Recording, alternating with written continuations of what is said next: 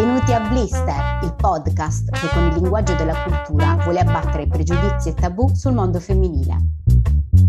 Ad ogni episodio vi racconteremo di un personaggio storico o di un evento artistico o un aneddoto letterario dove la donna è protagonista. In questo modo, attraverso la narrazione e stimolando la curiosità del sapere, cercheremo di smontare convinzioni errate e stereotipi, ma soprattutto forniremo spunti di riflessione per migliorare le nostre conoscenze e vivere meglio con noi stesse e con gli altri.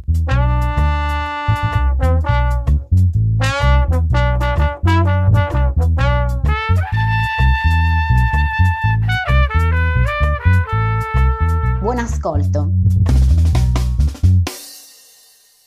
In questa terza puntata ci tuffiamo, ed era ora direi, nell'archeologia. E l'argomento che abbiamo scelto è a me molto vicino perché la vicenda che ascolteremo è ambientata in un sito archeologico che ho studiato e anche bazzicato negli anni dell'università. A parlarcene sarà Pio Panarelli, archeologo della società Arva SRL, spin-off dell'Università del Salento, e il sito archeologico è quello di Rudie, vicino Lecce, dove Pio e gli altri colleghi della società si sono occupati degli scavi archeologici dell'anfiteatro tra il 2015 e il 2017. A partire dal 2018, sempre loro, si occupano del progetto di promozione e valorizzazione del Parco archeologico di Rudie grazie ad un accordo con la soprintendenza e in collaborazione con il comune di Lecce. Benvenuto Pio. Ciao Giovina, grazie per avermi invitato. Oggi ce la giochiamo un po' in casa perché da due anni anch'io sono un po' inglobata in questo progetto di valorizzazione in quanto collaboro con voi di Arva per la comunicazione social del parco che invito tutti a visitare sia i social che il parco e quindi quello che ci racconterai oggi so già che sarà molto particolare. Sì, eh, oggi parleremo di una donna vissuta duemila anni fa, una giovane donna romana che con la sua opera filantropica ha donato le economie per la costruzione dell'anfiteatro di Rudie, l'antica città Messapi che è patria del poeta Quinto Ennio, ubicata a circa tre chilometri da Lecce. La storia di questa donna è molto interessante. Innanzitutto il suo nome è attestato da un'iscrizione sull'astra di marmo che abbiamo rinvenuto frammentaria nel 2015 durante gli scavi dell'ingresso sud dell'edificio da spettacolo. Il meticoloso lavoro degli archeologi e lo studio dell'iscrizione da parte degli epigrafisti hanno permesso di ricostruire come tessere di un puzzle i numerosi frammenti dell'iscrizione di dedica che hanno restituito il nome di Otacilia Secundilla.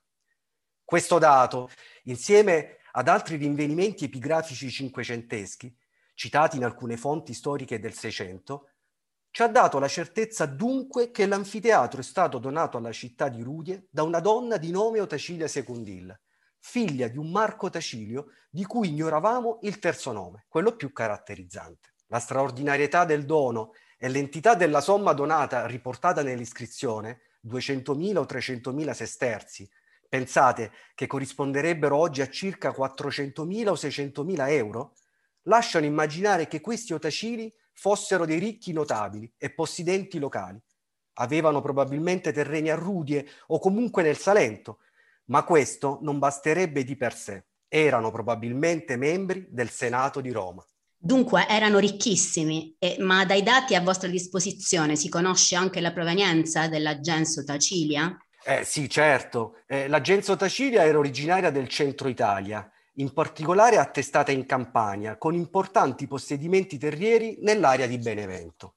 Ma torniamo a noi. Marco Tacilio era dunque un senatore e verosimilmente il patrono di Rudie, ossia l'intermediario influente tra i Rudini e Roma. Secundilla ha portato a termine il dono in memoria di suo padre, ossia celebrando pubblicamente la sua memoria, forse dando seguito a una sua volontà testamentaria. È curioso che fosse una donna di famiglia e non un maschio, come avrebbe previsto la prassi consueta, a operare come donatore. Questo lascia immaginare eh, che Marco Tacilio non avesse figli maschi e che Secundilla avesse ereditato l'intero patrimonio paterno. Tale scelta, inoltre, permette di avanzare l'ipotesi che Marco Tacilio era probabilmente vedovo. In quale periodo ci troviamo più o meno? Beh, grazie a un gruppo di denari di argento rinvenuti al di sotto delle strutture murarie dell'anfiteatro, abbiamo potuto datare la costruzione del monumento alla tarda epoca dell'imperatore Traiano intorno agli anni 106-115 d.C.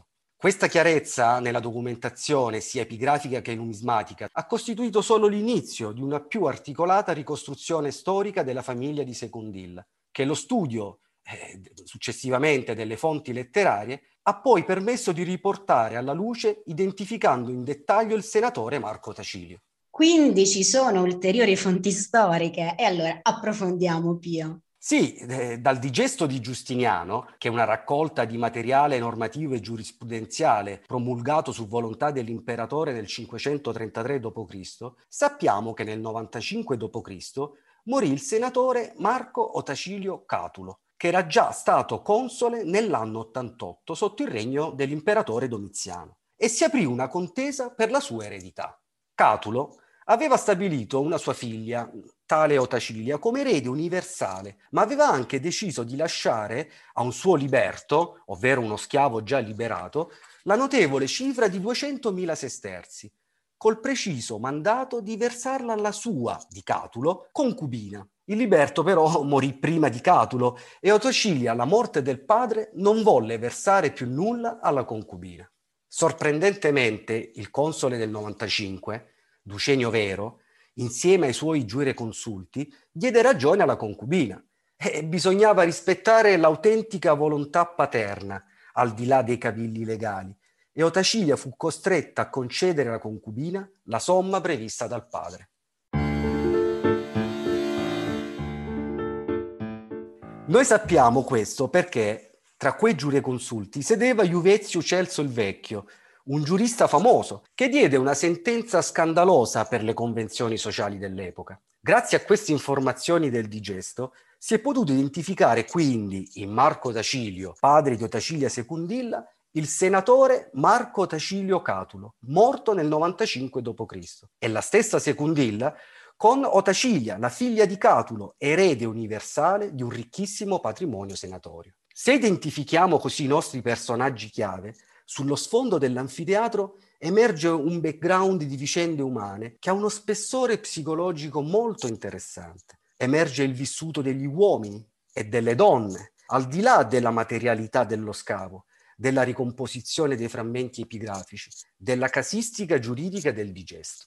Qual era più o meno l'età dei personaggi dei quali mi stai parlando? Considerando l'età media in cui il, un senatore tra il primo e il secondo secolo d.C. rivestiva il consolato, si sposava e aveva figli, si può immaginare questa ricostruzione. Marco Tacilio Catulo raggiunse il consolato nell'88 d.C., intorno ai 40 anni, per cui sarebbe nato più o meno nel 48 e morì nel 95 tra i 45 e i 50 anni.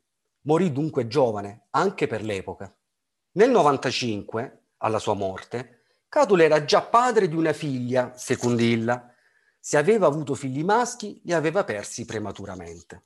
Era certamente già vedovo della moglie, ma aveva anche una seconda compagna che non volle o poté sposare. Questa donna misteriosa rimase nella condizione di concubina che non le garantiva pieni diritti riguardo all'eredità di Catulo.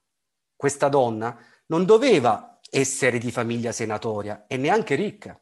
Le convenzioni sociali dell'epoca avrebbero stigmatizzato un secondo matrimonio tra Catulo e una plebea. È verosimile che Catulo avesse avuto altri figli illegittimi da questa seconda unione, Ecco perché la sua preoccupazione di far avere dei soldi alla donna tramite un suo liberto. Catulo non poteva nominarla espressamente nel testamento.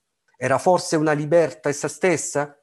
In ogni caso, è difficile collocare la donna misteriosa, forse a Roma, forse, perché no, a Rudie? Otacilia Secundile, invece, deve essere nata quando il padre aveva almeno 30 anni, direi intorno all'anno 80 d.C. Quando il padre fu console, lei aveva appena 8 anni. Era una bambina, ma poteva ricordare la pompa e il fasto di quel consolato prestigioso. Quando Catulo morì, ne aveva 15, una giovane donna da marito, poco più che adolescente.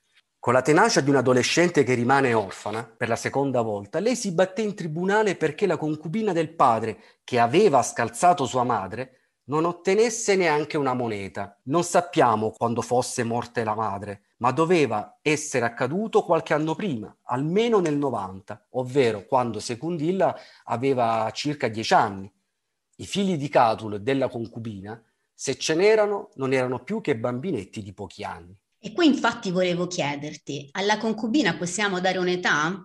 Beh sì, tenendo conto del grande divario d'età tra i coniugi, si può pensare che quella donna in realtà fosse giovane, non tanto più grande della stessa Secundilla probabilmente 25 anni nel 95, al massimo 30, appena 10-15 anni più di Secundilla. Si intravede in filigrana la rivalità d'affetti e di denari tra una ragazza giovanissima e una giovane donna, appena madre. Hanno perso lo stesso uomo, rispettivamente padre e compagno. E infine passano gli anni, e non senza effetto. Nel 95 Secundilla doveva versare 200.000 sesterzi alla donna di suo padre. La sentenza dei giureconsulti era clamorosa. Intorno al 110, poco prima o poco dopo, 15 anni più tardi, Secundilla, ora trentenne, sceglie di dedicare l'anfiteatro alla città di Rudie. Per costruirlo ha speso una cifra quasi uguale, 200 o 300 mila sesterzi. Ha donato alla città tanto quanto il padre aveva riservato alla sua sola concubina. C'è qualcosa di riconciliante in questa coincidenza,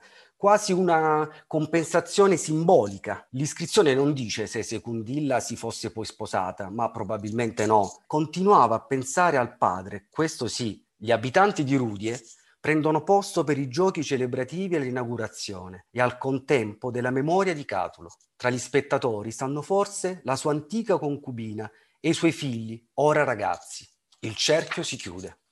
L'umanità di questa vicenda va al di là di quanto interessa in senso stretto allo studioso, che sia archeologo, epigrafista o storico, la dimensione umana, in parte reale e in parte immaginativa, ma verosimile, è però capace di comunicare, anche oggi, a un pubblico più vasto di ascoltatori. Bisogna leggere le pietre per farle parlare. Se restano mute, ogni cosa è perduta. Sono d'accordissimo e gli archeologi questo lo sanno molto bene, sono infatti capaci di far parlare anche le pietre, come ci hai appunto dimostrato. Grazie mille Pio e ti aspetto alla prossima. Ciao Giovina, grazie per avermi invitato a parlare nel tuo podcast. Alla prossima.